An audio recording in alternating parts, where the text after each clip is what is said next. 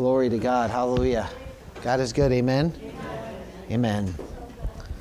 Well, I hope you came with expectation. You know, I'm realizing more and more, you know, again, not expectation of me, but I realize more and more the need for expectation of God.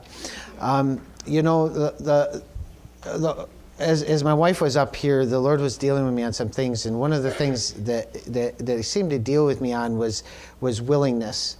You know, and you know, willingness is something we talk about a lot of times around here, and we've certainly heard it in our circles.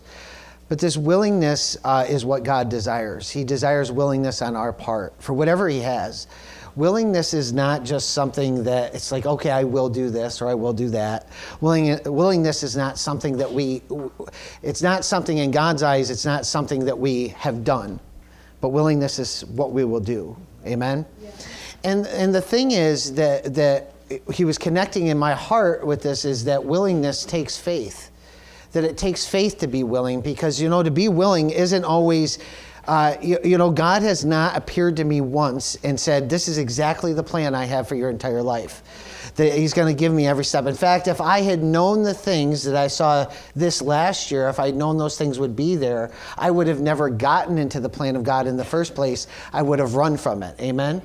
But because some of the hardest things that we've been into have been in this time period, but trusting God and being continually willing, and it takes faith, you know. And there's so many times where I don't feel like I'm partaking of faith, that I'm being very faithful or that I'm acting very willing. But, you know, I find the Lord has been showing me as we keep going, as we keep pressing on, as we just don't quit, as we just keep going. Amen.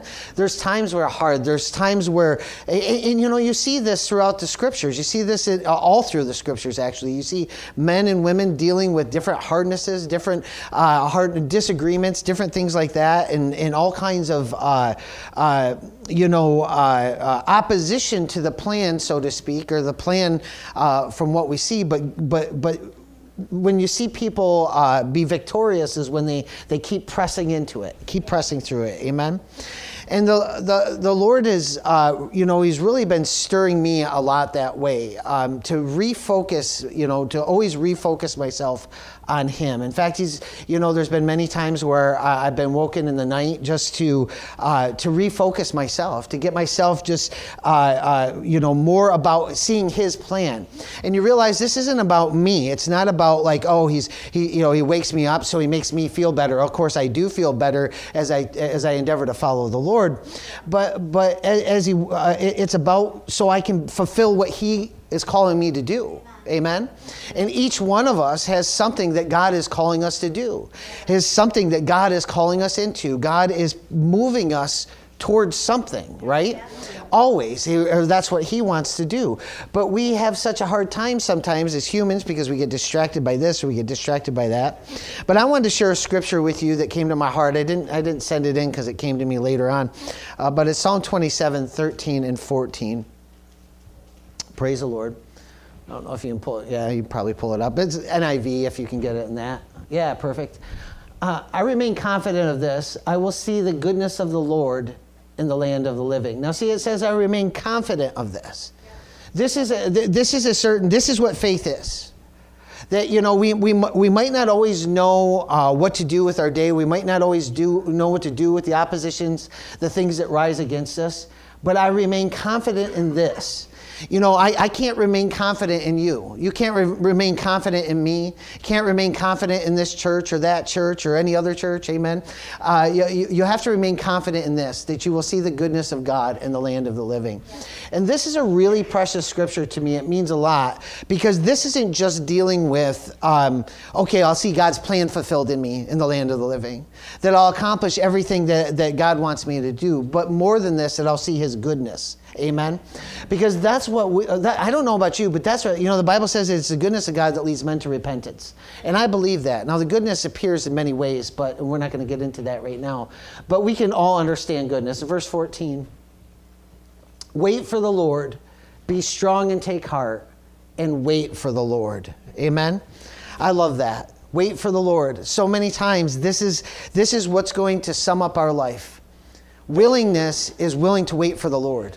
Willingness is an act of maintaining and willing to just wait and see him, to see what he's going to do, to see what, you know, those things that he birthed in your heart early on, if they're truly of God, to see them come to pass. Amen.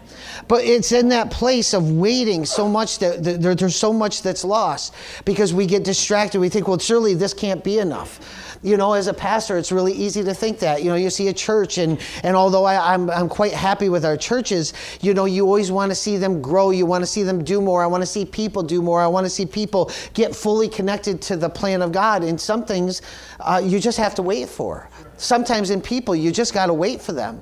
You just got to allow them to the process. And sometimes you want to yell at people. Sometimes you want to just be like, hey, listen, this is what's going, you know, you want to show people. You want to be like, here, this is a clear path. And yet, you know, you can't do that because God has to deal with them. Amen. Praise the Lord. Are we here today? Yeah. Amen. Just making sure. Because, you know, God has a lot for us. He has a lot for us to do. And all that God has for us to do is going, you know, I was talking to Joel in church last night, and I was like, you know, one of the things that I've learned over the course of just my, you know, being a Christian and serving God and following after God, one of the things I've learned over and over again is that the plan of God is never just this or just that. The plan of God unfolds as we walk in it. Amen. It's as we take steps toward what he wants to do, as we take more steps toward him, as we learn how he works and how he speaks to us individually, how he works with us individually. We don't just leap into the plan of God, but we take steps to get into the plan of God. And the plan of God is really more about a lifestyle. It's more about living a life than it is just about, oh, I got this one thing to do. You know, there's so many times where I've heard this over the years where people are like, oh, you don't want to miss the plan of God. Well, there's a truth to that. But, you know, when we say that and we put an emphasis on just missing the plan of God, what we think is that, well, there's one plan for me, and by God, I better not miss it. And I'm going to miss it if I don't do this right or if I don't do that right, you know. None of those things, you know, the things that we encourage people to do all help facilitate the plan of God. The fulfillment of the plan of God in our lives. But it's not as simple as just missing the plan of God. You can miss something today. Is there anybody who's been perfect every day of their life? No. Point to me one who has. Right? And nobody's pointing around in here, so at least we're in good company here, right? But the same thing goes. You take the best minister that has ever spoken, the best, you know, other than Jesus. He was the best minister that's ever spoken. But anybody other than Jesus, you take them, and they've missed it somewhere along the way. And probably, in all truth, they've missed it many times. In fact, Romans 7 talks a lot about that when Paul talked about missing it so many times in his life. Amen? Praise the Lord. And so we need to understand that it's not just that we hit the nail on the head perfectly every time, but it's that we're heading somewhere. We're heading towards him. Amen. This life is a process that is not meant to end, but it's a process that starts here when we receive Jesus and that we work towards his kingdom. Amen. And that's the path that we're on, and that's the path that we should continue to stay on. Amen. So we stay on that by willingness, and we stay in willingness by faith. It's not easy to always be willing to do what you got to do, but faith says, I trust the Lord enough that I can do what I have to do. Amen? Amen. Praise God. Hallelujah. Oh, praise the Lord. I'm feeling like maybe there's just a little bit left over, you know, turkey and stuffing in here, and I know that that's hard, but we really don't just meet because it's, you know, something good to do at the end of having turkey and stuffing, but we want the things of God. Amen. We want what God has for us. And I believe that today's message is important, although I don't really have all the solid, you know, not every message is as confident as others are. And what I mean by that is I'm not always confident in myself and how I'm going to deliver it, but I am confident in the Word of God. And because I'm confident in the Word of God and I trust the Lord, and he knows that I trust him because he knows how much I don't trust myself. And the very fact that I keep standing in the pulpit with the level of untrust I have for myself, or lack of trust I have for myself, can only mean one thing, that I've got to be trusting in God. Amen. And that's a willingness that I'm talking about. And I'm not trying to pat myself on the back because I just barely got here. You know what I mean? You know what I'm saying? I mean, how many times in life that you've believed that God maybe has led you on? Is there anybody in here? Let me ask this. Is there anybody in here that believes that God has led them on something? Yeah. right? I mean, there's a few of us, right? And if you feel like God's led you on something, sometimes just fulfilling that, even though you think it's the direction of God, it still seems impossible to get to the end. Amen.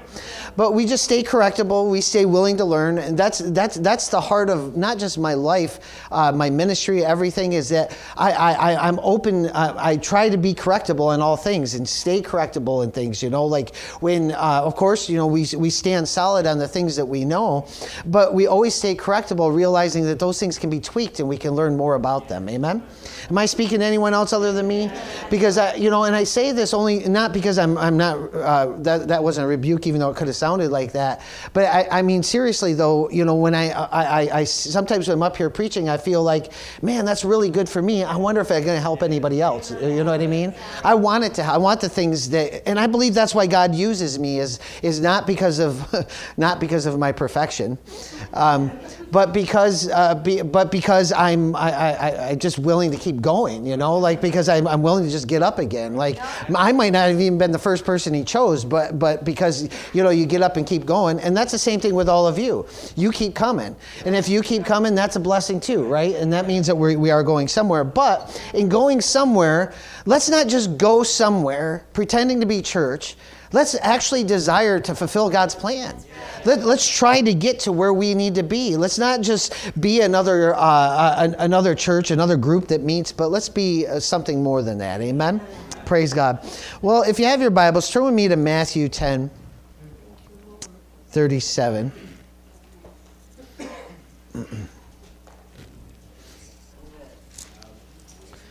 Matthew 10:37.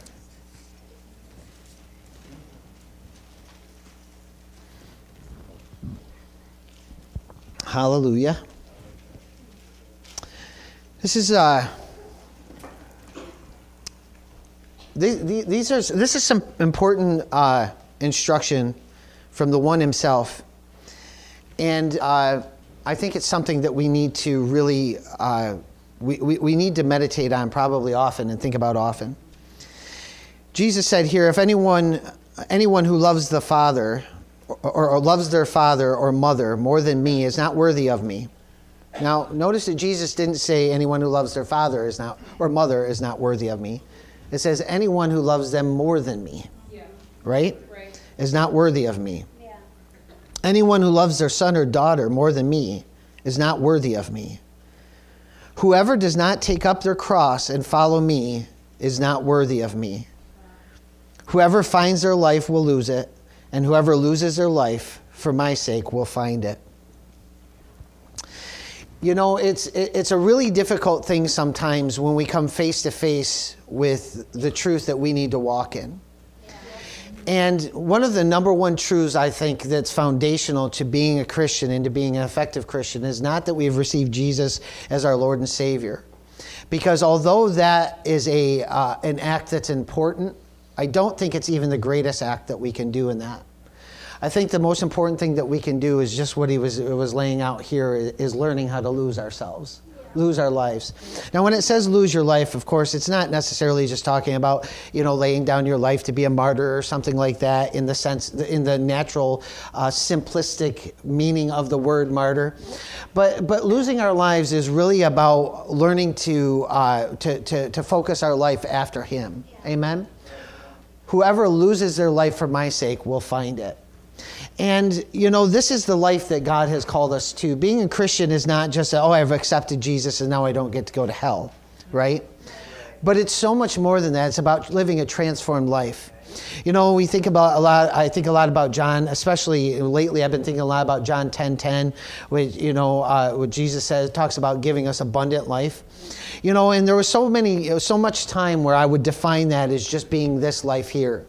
You know, where I would focus that scripture as I read that scripture, I'd focus it on, you know, God gives us an abundant life. So that means, it must mean that every day here must be good, or that I should shoot for good, or that I should look for how God's going to fill my life with good things. But that's not really what Jesus was talking about there. what Jesus was talking about is the true abundant life, which is following after him. A life that's been filled with the Spirit, a life that's been filled by the doings of the Spirit. You know, as we go forward, as we do the things that God calls us to do, as we step into this life, as we walk this life out, so to speak, right? As we're walking this life out and doing the things that God even directs us to do daily, all of these things, this is where we find abundant life. It's a true life, a life that's worthy of the name, a life that's truly worthy of living. It's not the life that was in the world where we sought after things, where we were trying to obtain certain things, or just have, I'm just trying to have as much fun as I can before I die. I have my bucket list. So, like there's so many, I've heard lots of Christians. I've said that before. This is on my bucket list, or that is on my bucket list. And to be honest with you, there's only one thing that should be on a Christian's bucket list, and that's following after God. Yeah. It shouldn't be that I'm trying to obtain this or I'm trying to obtain that. And then again, it's not that we, when I preach these things, I'm not trying to make people feel bad about themselves. I'm not saying that we don't have any life, that we don't live a good life, that we don't, walk in God's goodness here, that we get to experience things, that we get to do nice things, go see lands that we wanted to see or buy things that we wanted to buy. It's just that those things shouldn't be our focus. And yet those things so much are the focus. In America especially, we've gained this consumer mentality because the system here is built on consumerism. Everything is about consuming. And there's aspects to this which I see as problematic. We consume something and then we throw it out. We consume something and then we throw it out. We don't ever consider the greater picture and things. And I'm not preaching an environmental message today. That's not my point in saying these things. But it's just this mindset that perpetuates in our life in all things. And, what I've found is that, the Bible says that it's the little foxes that spoil the vine. I hope I'm using that scripture. I haven't studied it recently, so I'm hoping I'm using that scripture accurately. But I can see the truth in life that it's these little things that we don't take care of so often that are the things that cause us to get distracted and get off. It's a little bit of this and a little bit of that. Recently I had realized that I was spending way too much time on a certain social media app, right? And I really wanted to. What I noticed was this, and when it dawned on me was this: is that so when I would open my phone, almost always, almost instinctively, one of the first things I would scroll to is that app, which I put on the second page of my pages, on my home screen. And I was like, man, I really got to take some time off from this. And so what I did was I decided I was just going to take some time and not get on there at all. But almost what I learned in doing that was almost instinctively, every time I opened my phone, I would scroll over to it. Not even opening it, but I'd scroll over to it. And then I'd almost hit it. And I was like, wait a minute, what am I doing? It's just a little thing, right? And so what I did was I put it at the very end of my home screen. So like 5, 6, 7 pages later, I can't remember how many apps I have on my home screen. But so I'd have to mindfully go through all of them just to get to it. And I've left it there. I'm not moving it back. And the reason I even bring this up to you right now is not to come against social media stuff and all that, but I'm using an example of one little thing, if we don't guard it, can sneak in and it can gain control of our life in areas that we don't want it to. And consumerism is one of those things. We live in a society full of consumerism. And so it's easy for us to just consume. It doesn't matter if we're poor or rich. None of that matters because we're all consumers. We just consume. We go through things quickly. We go through things, there's no longevity in things. We don't think about keeping things or being content with things. We're always moving on to the next greatest thing. And that's consumer mindset. And whatever it's in, it can be in natural things, it can be in material things, but it can also be in greater things as well. Why do we do what we do? And if we don't stay mindful of why we do what we do, we will lose God's purpose very quickly. We will get lost in our own purpose, and we, instead of losing our life, we've gained our life because we built our life according to what we want and what we desire. Amen? I've often said this in the past. I believe the Lord has shown me this, and He's shown me many times since then, that when we truly desire something, we're the last ones to seek God or the last ones to hear from God whether or not they're really for us. And the reason I say that is because if we really want something, we're always going to hear things that benefit us, right? When you desire something, you're going to hear what you want to hear. And in hearing what you want to hear, it's easy to say that God led me to do this or to do that. But what I've been realizing in my life is that there's so many areas of my life that were nothing more than me just desiring something and then moving towards it. It wasn't actually submitting it before the Lord and saying, God, do you actually have this for my life? What about for our family's life? As you know, my wife and I lead our family and guide our family. All the decisions we make, are they leading God? Are they leading the kids toward God? Or are they leading our family away from God? You know, are they leading? We tried to build our lives being mindful, but even being mindful, we've seen how things have slipped in at different times. And the key to this is staying correctable. But we have to understand that what God is offering humanity is not just contained in this present time. And if what God is not offering humanity is not just contained in this present time, then what he's offering us is not just contained in this present time. In other words, we focus on what we're going to do in the here and now so much that we can lose what God wants to do us overall. Amen?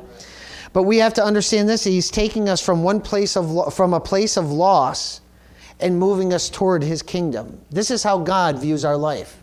This is why so often people don't understand the things that happen in their life, because they don't see or won't see the overall picture. They see day to day. They see the trouble that's before them. They don't realize that God is moving them somewhere else. Now, when I say this, I want to be very careful, because I've also seen the other side of this, where there's people that believe that everything that happens, God is moving them into that. And that's a falsity too. That's a falsehood. There's no truth in that. That just because you can make decisions in your life, that doesn't mean that God is moving you towards that. Right. You make bad decisions, and sometimes God will let you remain in those bad decisions for a while in order to work things out of you or to work things in you so you don't do them again. Yeah. But so often people don't learn from these things, and so that's the truth too. But God is moving us to something. He sees our life as an overall. He doesn't, as an overall life, he doesn't just see our life day to day, although he is in our day and he wants your day to be a blessing to you. Amen. But your day being a blessing to you doesn't revolve around you getting what you want. It doesn't revolve around you getting, your happy desires and just making you blessed. Now, God is not, I would have lost heart if I didn't believe that I'd see the goodness of God in the land of the living. So we should teach that and we should believe that, but let's not get consumer-minded about it. Let's not fill our lives with how much God wants to do for us every day and filling our pockets and filling our joy and making us fat and happy, because that's not what that's not what his overall trajectory or his goal for our lives is. God wants us to learn things. He wants to better us. He wants to make us better versions of who we are. But so much we tend to stay in this place. And even as churches, even in religion, these things can be so. These things, they work in single individuals, but they also work in groups. And we see these things as we look around. We'll get into that some more in a minute. But the more that we insist on living on the here and now, the more we are going to miss our true connection with God. You know, I'm beginning to realize, now I'm 47 years old. I'm about halfway through that, I think. Am I about halfway through that? Getting close to halfway through that. So pushing 48. And in my mind, 48 is a good age to be. 47 is a good age to be. But one of the interesting things that's really dawned on me this year is 50 isn't too far away. 50 is something that I can almost smell it. It's coming this way. And I think, man, 50, that's a pretty good age. I'm at the place now where I realize that when I met my wife, that our parents were about my age. Yeah. And I'm like, man, that's crazy to think about, because they were old back then, weren't they? You know what I mean? They were old back then, and now where are we? Now I'm that person, and I'm like, I don't feel as old as they were. You know what I mean? These are the thoughts that we have, and this is one of the delusions of being young, is that you never think that you're that old, but then all of a sudden you find yourself pushing 50. And I'm looking at 50 not that far away. And what I realized in that is that, you know, I'm not one to get depressed about the end of my life. In fact, to be honest with you, there's been plenty of times where I've prayed for it. Amen. And I mean that in all sincerity and honestly, and not from depression, just Lord Jesus, I am ready. Take me home. Amen. Though I know that there's still things that he wants me to do. That's kind of the point of what I'm making, is that in this life, I'm realizing now that there's less and less time to get accomplished whatever it is I have to do. And I don't know all that it is I have to do. And so that drives me to want to know. That drives me for more. But I think about all the years where I wasted trying to build something instead of living in God's presence and just allowing him to do what he wanted. You know, sometimes it doesn't look exactly what we want it to. Our youth group, for example, you know, my wife was talking about that, and they've been sending me, you know, little bits and pieces every time they have something new happen or something exciting happens, and I get those messages often, and those messages bless me. But our youth group isn't the biggest youth group in the world. It's not the biggest youth group in Chautauqua County, but it doesn't need to be. It needs to be exactly what it is. And see, that's kind of part of the thing. We could be, and not that, I mean, I think that Josh and Rachel are very blessed by it, and they think that, am I wrong? I'm wrong? He nodded, yes, so I don't know. No, but it's just, he thought I was going to say something. He thought I was going to say, am I right? Amen. But, you know, they're blessed by it, and they want to see more for it and stuff. In any ministry, there's other things that we want to do, you know. There's other things that we want to grow in and want to see more of. And, of course, but we have to learn that we have to get in that place of contentment with God, allowing him to do what he wants to do so we don't miss the true connections of what he wants us to make right now. Amen. Oh, praise God. Hallelujah. And this really brings me kind of into the heart of this. And I want to take you to some interesting scriptures. Now, these scriptures, they came to me in the night one night. And I didn't really, I mean, I'm sure I probably read them before, but I hadn't remember. Well, I did because one of them was highlighted, but I think I read them out of context. Actually, we'll point that out when I get to them. But Isaiah 58, if you go ahead and turn with me there. But these came to me in the middle of the night, and it really blessed me. In fact, you know, these scriptures are really what the message is built around. Hallelujah.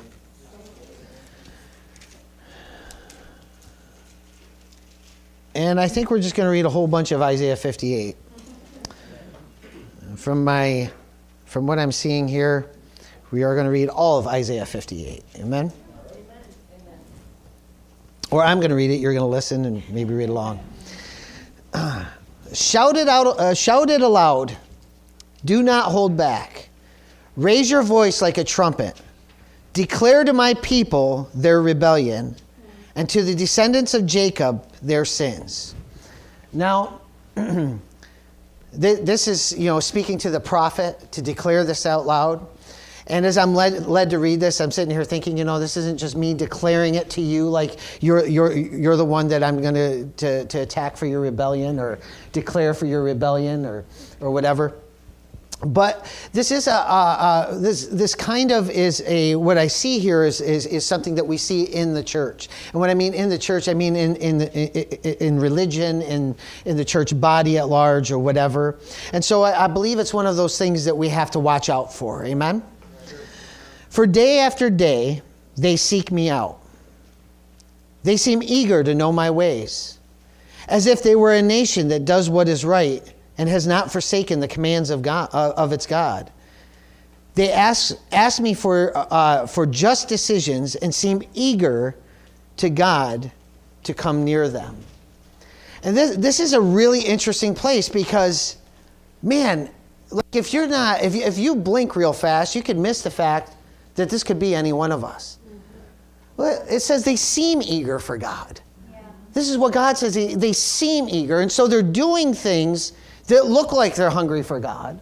Yeah. They do things that look like they're eager. Wow. But obviously this is correction. Amen. Yeah. Why have we fasted, they say, and have you not seen it? We have humbled ourselves, and you have not noticed. Yet on the day of your fasting, this is what the Lord says to them, on the day of your fasting, you do as you please and exploit all your workers. Your fasting ends in quarreling and strife, and in striking each other with wicked fists. You cannot fast as you do today and expect your voice to be heard on high. Now, this is talking about fasting. And that's a really interesting thing, isn't it? I mean, you would think the person who's fasting, surely they love the Lord. But God says you do this, but this is the result of what you do afterwards. In other words, your God, what is supposed to be your godly fast doesn't end up being end up in godly actions. In other words, another way that we can see it is this, is you're claiming to do, or you are actually doing things that you think are godly things, but there's no fruit of the Spirit in your life. Wow. What you're producing is the opposite. You're attacking people. You're working people too hard. You're doing things that are outside. And see, it's so easy to see this. Well, churches, they're doing stuff. Man, they look like they're praying. They're having services. They're reading the Word. Maybe they're having small groups. They're doing all these things. But yet, on the other end of it, what are they really producing? Amen. And then the question, the people are truly stumped. They're saying, why have we fasted and you have not seen it? Verse 4, your fasting ends in quarreling. Oh, we read that. Verse 5, is this the kind of fast I have chosen? Only a day for people to humble themselves. Is it only for bowing one's head like a reed and for lying in sackcloth and ashes? Is that what you are? Is that what you call a fast? A day acceptable to the Lord? So in other words, you know, the fast, the way the Jews saw the fast was this, is that it would look like they were in mourning. You know, they'd cover themselves in ashes. They would wear sackcloths and whatever those are, just like not anything fancy. They would look like they were fasting, and they would bow their heads like a broken reed. They would look like they were broken before the Lord. They put on the show. They did these things, and maybe in their heart, that's truly what they thought, but they missed the greater aspect of what God was saying to them. He's like, this isn't the thing that I've asked for. This is not what I've looked for in you. You know, so often we can do that. We can be we can be martyr-minded, right? We can think, oh man, I've sacrificed so much for the Lord, and yet we forget the joy of the Lord. We can say, oh, there's so much for me to do, and I put myself at the front of this pack. I'm not saying this is all you do or others do, and I'm doing it pretty good. No, I keep myself at the front of that, because the truth is, how much do we look at that? And we forget that there's a joy in following the Lord. We forget that we should be full of the Spirit of God. And to be full of the Spirit of God doesn't just mean, it does mean that we pour out. It does mean that we can give out. It does mean that we do great and mighty works, and that's wonderful. But there's another side to it too, that we remain in joy, that we remain in God's presence, that we have a relationship with Him, that we know that we're connecting with His plan, and that's supposed to be a joyful thing of what God is leading us to. And yet people leave in such sorrow, and they think that that's what it is. But then that's why they attack. Is not the kind of fasting I have chosen to loose the chains of injustice and to untie the cords of the yoke, to set the oppressed free and break every yoke? And yet how many people sit in churches with just more bondage put on them? I repent for the days that I put bondage on people by what I've preached. I mean, in sorrow. I don't take it lightly. In fact, there's times where I fear the pulpit because of the realization of how lives can be manipulated and controlled, even inadvertently, by the things that I say, by the things that I do, or the attitude which I bring, or the way in which I see things. Lord, don't let me see things the way that I see things. Lord, let me see things the way you see things. Yeah. And I'm to do that as an example as a pastor, so the sheep will also do the same thing. because you need to see in your life, Lord, I don't want my way. I forsake my way. I let go of my way because I want yours. Yes. I want yours, God. To throw ourselves fully into God's plan is to recognize that we have a will that we have to crucify every single day.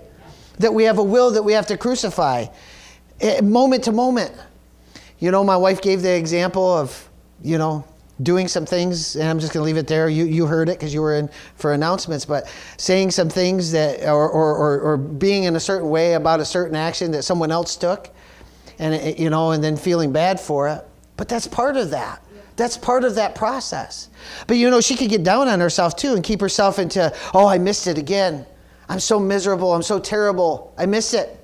I didn't do it the way that I should have. She could get to that place. That's a place I like to be. If I'm honest with you, it's a place I take myself all the time. Oh, I missed it here. I missed it there.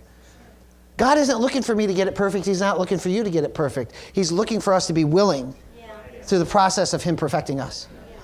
He doesn't care if you got it perfect.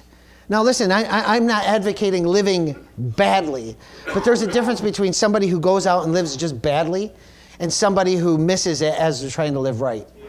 There's a difference between those two things. Let us be people that don't live badly, but we live righteously the way God wants us to, you know, and humbly honoring Him and reverently fearing Him. Yeah. Amen? Amen?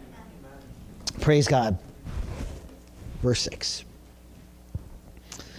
No, I'm in the wrong chapter. Verse 7. Is it not to share your food with the hungry and provide the poor wanderer with shelter when you see the naked to clothe them and do not turn away from your own flesh and blood? Then your light will break forth like the dawn and your healing will quickly appear. See, I had this is the scripture I had highlighted. I had this highlighted because I had seen some minister post it somewhere, I think, or say it. And I had this completely disconnected from the rest. Yeah. Have you ever heard this before? Then your light will break forth like the dawn. Oh, that sounds good. And healing will quickly appear. That sounds good. Then your righteousness will go before you, and the glory of the Lord will be your rear guard. Verse 9, let's go ahead and go to that one. Then you will call, and the Lord will answer, and you will cry for help, and you will say, here am I. If you do away with the yoke of oppression. See, the thing is, I had those highlighted in my Bible. They're still highlighted in my old Bible. Excited about them. And there's truth in those things, and we should look to that truth. But look what it's attached to. It's attached to being right before the Lord and living in a way that we see God as our focus. Like Jesus said, that we lose our life. Not what we thought. Not what we thought it should be. Not what we mark it up to be. But what God wants. Amen? Amen. Praise God. And if you, then you will call and the Lord will answer. You will cry for help and He will say, here am I. If you do away with the yoke of oppression, with the pointing finger and malicious talk. Do a lot of us good to just kind of to linger on that for a while. And if you spend yourselves in behalf of the hungry and satisfy the needs of the oppressed, then your light will rise in the darkness and your night will become like noonday. The Lord will guide you always. He will satisfy your needs in a sun-scorched land and will strengthen your frame. You will be like a well-watered garden, like a spring whose waters never fail. Your people will rebuild the ancient ruins and will raise up the age-old foundations. You will be called repairer of broken walls, restorer of streets with dwellings. If you keep your feet from breaking the Sabbath and from doing as you please on my holy day. That's really important. You know, and again, I don't think that we have to, you know, have a special Sabbath day specifically. I believe that it does us good to do so and to have that. But notice how he says this in there, and this is what's important: that you from doing as you please on my holy day. really, you know, I think a lot of things as they translate into the New Testament, not I think, I mean, we see this if you look at the word, the way that God has written it, is that a lot of things translate into the New Testament differently than they were in the law. You know, Jesus held people to a higher standard and didn't lower the standard. You know, so many Christians, they're like, oh, well, Jesus has come, he's freed me from my sin, so I can lower my standard. But that's not what Jesus did. Jesus hired the standard. He raised the standard. Yeah, thank you. He raised the standard to us. It's not that we just, it's not that we just have a holy day. We're supposed to keep every day holy. Yeah. And what does that mean? It means live righteously. Right. It means live the way God wants us to live, yielded to Him and fearing Him, reverentially fearing Him. Is my day live for the Lord? Jesus called us, He didn't call us to lay down a day, He called us to lay down our life. That's right. And what does that mean? To not make it look like the things that they were after, the things that the world's after, but to honor Him in our day. Amen? If you call the Sabbath a delight and the Lord's day, the Lord's holy day honorable, and if you honor it by not going your own way and not doing as you please or speaking idle words. Praise God. What verse is that? 13. If you keep your feet from breaking the Sabbath, did I just read that? Yeah. Yeah. Where are we on? 14. Okay, thank you. I keep looking away and then losing my spot. Then you will find your joy in the Lord, and I will cause you to ride in triumph on the heights of the land and to feast on the inheritance of your father Jacob, for the mouth of the Lord has spoken. If we aren't careful, we can live religious, but not live godly. Right. And I think that this is a problem that so many people have gotten to, so many churches have gotten to, is that we got the religious thing down. We got, okay, go to church, it's something we should do. Maybe give to the church once in a while, maybe that's something we should do. Maybe we should pray once in a while and read our Bible. That's all religious thinking. But we've taken out the fact that what God did was bring us into a place of relationship. He didn't just bring us into a place of rules and regulations, but relationship with Him. And He gave us these things that, you know, can draw us closer, but still, people still, they seem to just want to forget about that and reject that and just kind of go on meandering through this life and wondering, you know, I was telling Joel last night that my life before was kind of like a pinball machine. You know, the ball that just kind of bounces all around and makes some noise once in a while, but there's no, it's just chaotic. That's not how God has called us to live. Right. He's called us to live for Him. Our life is to be dedicated for Him. And so when we do things, why do we do what we do today? Why do I work where I work? Why do I serve where I serve? Or why do I go after the things I go after? Yeah. Why do I try to produce the things in life? Why do I, you know, how am I looking at life overall? Am I looking at it as something to be given to the Lord? Am I looking at it as something that the Lord wants to use? This is not what preachers are called to live. This is what Christians are called to live. How do we view it? And again, this doesn't mean that we're, you know, everybody's going to be a traveling minister, or everybody's going to be a pastor, or everybody's going to be this or that. They come in various ways. You know, praise God. Yeah, I've heard so many different times, and there's people in here, and I'm just not going to say names because, for the sake of just not saying them. But like, you know, there's so many people, you hear things that people have done this, they've had it on their heart to do this, and they do that, and see, that's the kind of thing, and it's a blessing for somebody else, and it costs them to do it. You know, that's the thing. That's what the body of Christ is supposed to look like. And yet, somewhere along the line, it feels like we've kind of gotten distracted from that a little bit. Yeah. You know, it feels like we've kind of gotten to a place, not that, you know, like if you've done something once, you got to do it a million times to be righteous, that's your call now. But know that we have something that God has put in our hearts to do, and we do that. And then we look for the next thing that God has put in our hearts to do, and then we do that. That we be people that are truly living for the Lord, not trying to accomplish something, not trying to build something for someday down the road, but to build for what He wants to build in us today. We are called together to fulfill the plan of God. Now, this is what the night that the Lord gave this to me, these are the things that came to me. And there was some realization that came to me as well. and I'm going to share it with you. The first words were, it's time to set something aside for the Lord. And then I said to the Lord, Father, I see the problem with me, and I need you to help me with it. I can't fix it on my own. I was looking inwardly. I wasn't looking at all you. I wasn't thinking about what everybody else was doing in this moment, but I had come face to face with the fact that God was revealing in me an area that needed to be consecrated to Him. Do you know how many of these areas that we'll have? I don't know exact number of them, but we'll have them continually until Jesus comes. Because God is perfecting us continually. Amen? So this is not something to get down on ourselves about. In fact, one of the things the Lord did is He showed me, even when I got to the place where I admitted before Him, I said, Lord, I can't do this. I don't have it in me to do this. I can't change this because I don't want to change this. I said that to the Lord. I don't want to change this about me. This thing about me, I'm just happy with accepting this and doing the other things that you want me to do.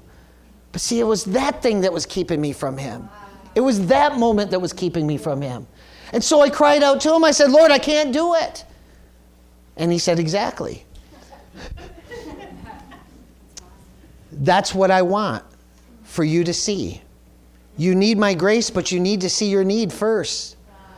I want to work something in you, but I want you to understand when I do and why I do. Walk with me, and I will lead you.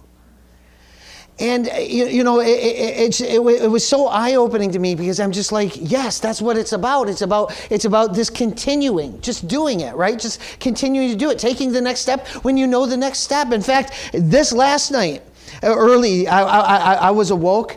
I'm not going to tell you how because it was in the strangest ways. It doesn't really matter, but I was awoke. And I went out and I started seeking the Lord. And, man, and there were some things in it that I was seeing in myself again. And I want to share this with you. I want to get it right. Praise God. I think I moved it into another folder.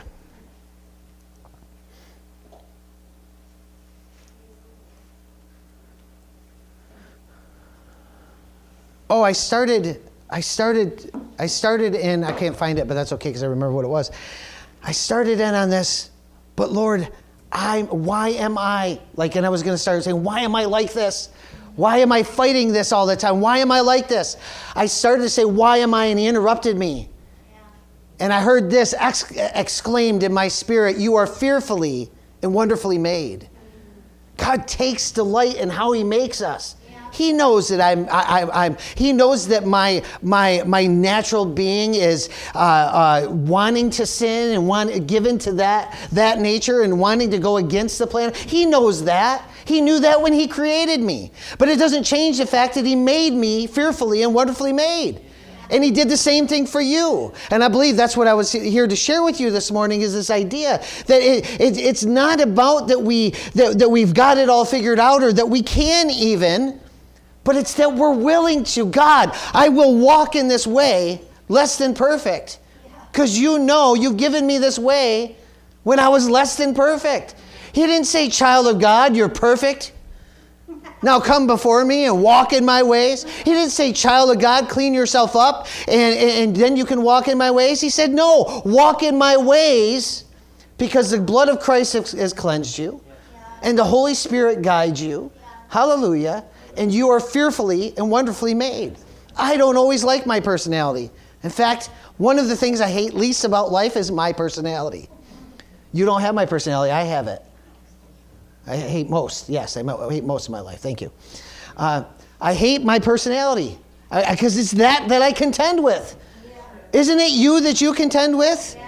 That's your personality, right? But God knows those things in you that He put in you. He knows how He wants to develop them. He looks at those things and He thinks, this is something I can do something with. You know why? Because He's God. Yeah. Right. Not because it's even possible to do something with you. Right?